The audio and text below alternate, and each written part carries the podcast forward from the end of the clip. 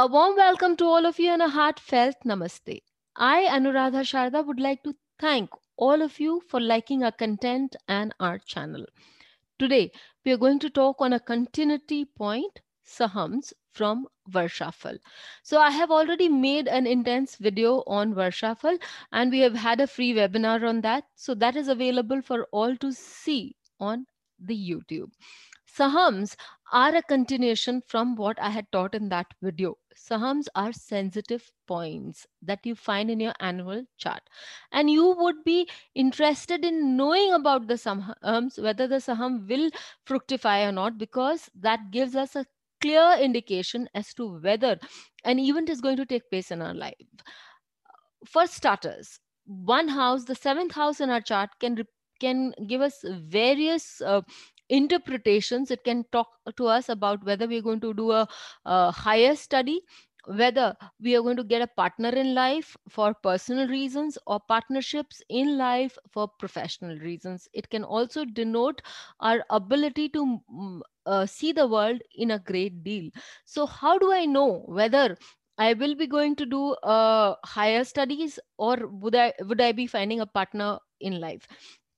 For that finding out uh, the vidya saham or for that matter the vivaha saham would definitely help me a great deal. So this is one of the reasons why saham in annual charts for a person comes very handy and is very beautiful for us to understand. Now uh, how do we come to the calculations of sahams. Calculating sahams is very easy. Uh, it is the adding of certain longitudes of certain planets and uh, certain other sahams. But for those, it it needs a lot of uh, it needs a lot of calculation in the sense that we need to practice it a lot. Nowadays, all softwares and especially the good ones give out the calculations very very uh, nicely. So let us take up the chart of Rekha which I have taken in that previous video also, and I have uh, come to uh, describe how that saham can be seen. I uh, go to the Tajak chart, the 1977 chart. I put the Tajak chart here. Then I go to the basics.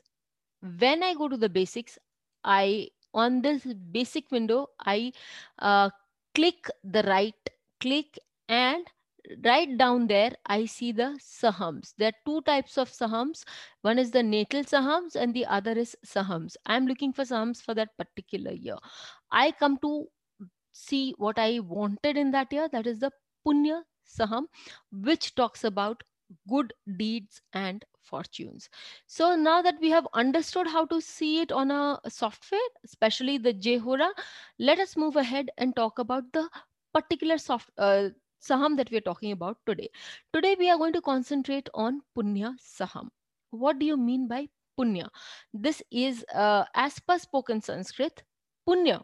As we all know, punya means many, uh, um, many things can be, or rather many uh, meanings of punya can be derived from this word because Sanskrit as such is a language which has many, many meanings attached to one word.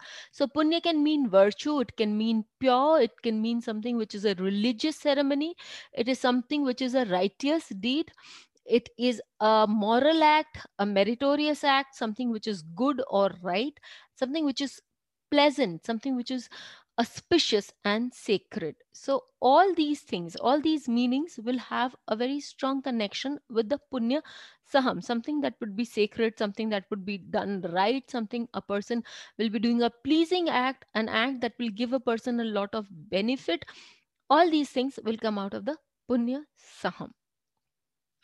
Again, so this is a saham or this is a sensitive point in the annual horoscope that will reflect whether you will be getting the benefits of a past good deed that you have done, a meritorious act that you have done, would it reflect in your chart? So if it is definitely in your one, uh, two, three, five, seven, uh, five, nine, ten, eleventh houses, if this Punya Saham is falling in these houses, obviously it will give you good results it will also according to the house that it is falling give you those kind of results and it will also give you a lot of benefits. But again one thing that you need to understand is is it having a lot of good effect, uh, good aspects of other planets? If it is having the aspects of benefics then these results are magnified. On the other hand if malefic effects are there then the results will be mixed in category. Again if these uh, if this saham falls in 6 8 or 12th house then this saham though named punya saham can give bad results. But if there are benefic influences on this saham then it gives a mixed results. In the beginning of the year it gives good results and later on um, sorry in the beginning of the year it gives inauspicious results. Later on these inauspicious results finally tend to give you good results so we see that it will definitely have a lot of connection but the point of placement holds lot of weight. what i also did was i also put in nakshatras. I saw what the nakshatra was and then i assessed the result. It gave me very very clear picture when i was seeing whether a person actually has a good punyasaham or not. Also what makes the difference is that where how how does the muntha support it? If the muntha is supporting it well enough then definitely a person will have a lot of gains with this punya saham. When we are doing any saham tajik says tajik nilkanti says very very clearly on that point that when you're doing any saham it's very important to find out the punya saham for that uh, uh, for that year. Because if there are not enough merit in your bank account if there's not enough uh, balance in your bank account no matter what good other good deeds that you have to encash they will not be encashed to that limit. So it's very important to judge the punya saham of every year and then we move forward. So having said so much about the punya saham it's very important to check it out in charts first and foremost i take the chart of of uh, a very known person of mine and as I have said in that Sahams video, I have mentioned it for a fact that we will not take this lagna as is given here, but we'll take the lagna of the natal chart of the person.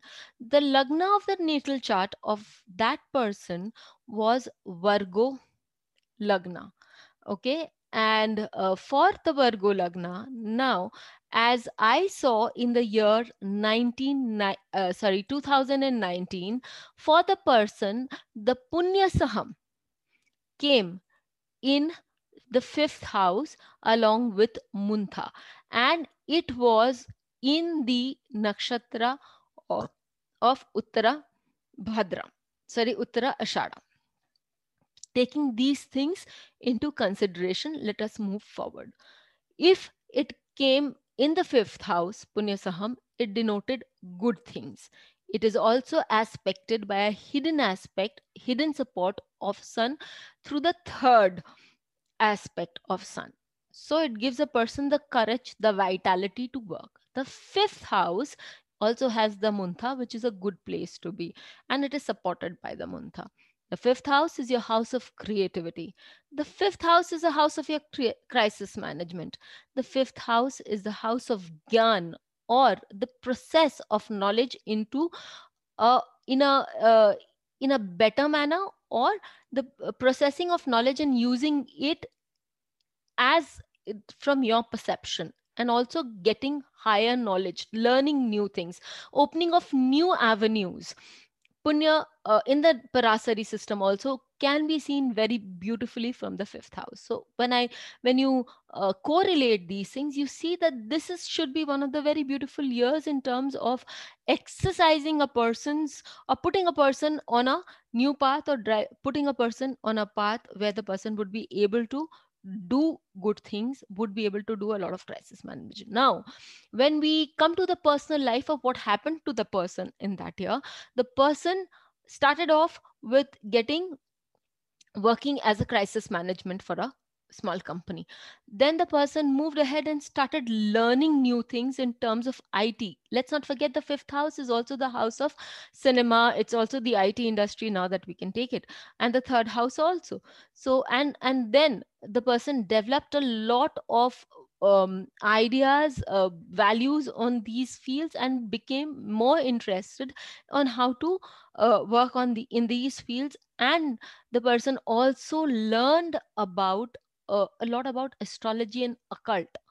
Started learning new things in the occult also. The fifth house is also the house of deeper knowledge. So all in all the punya saham because the person because she had a huge uh, repertoire uh, a bank balance of punya sahams if i can say so of the punya. So she was able to work out through those uh, through that being in Uttarashada Nakshatra, it gives the person an ability to be firm, gentle, and very, very, um, uh, very, very uh, on the mark of doing the things properly. Also gives the person a politeness, but a dedication with a dedication and a firmness to do the work. Now let us move on to the chart of Rekha. Rekha's chart as uh, we see when I, in the same because it's a continuation of what has been uh, discussed in that video. In that video we did discuss that this was a very uh, very game changing or rather a very a year 1977 for rekha was a year which brought her into the forefront in the industry for various reasons. So when we're taking the same lagna for her that is her natal lagna is uh, dhanu or sagittarius when we are taking the same lagna and when we check out her punya saham for that year the punya saham for her comes into the as a chitra nakshatra in chitra nakshatra and uh, that the dispositor as we see of Chitra Nakshatra is also sitting right there. Okay. Um, Mercury and it's exalted. The Punya Saham is in the 10th house. The 10th house is a Upachaya house, it's a house of growth. And the Lord of the 10th house is also exalted. It's with Sun. So we uh, with all this we see that for her it has worked in her favor because the Punya Saham is accompanied by a very, very uh, exalted planet, Mercury, which is the 10th Lord itself, and Rahu, which gives her the ability to shine in the field of uh, movies because Rahu also denotes the virtual medium. This uh, Punya Saham worked in a favor, and Chitra Nakshatra is all about acting, it's all about display of your talents, it's about your skills. And uh, the lord of the lagna is very much there in the seventh house aspecting the lagna. So this also works in her favor.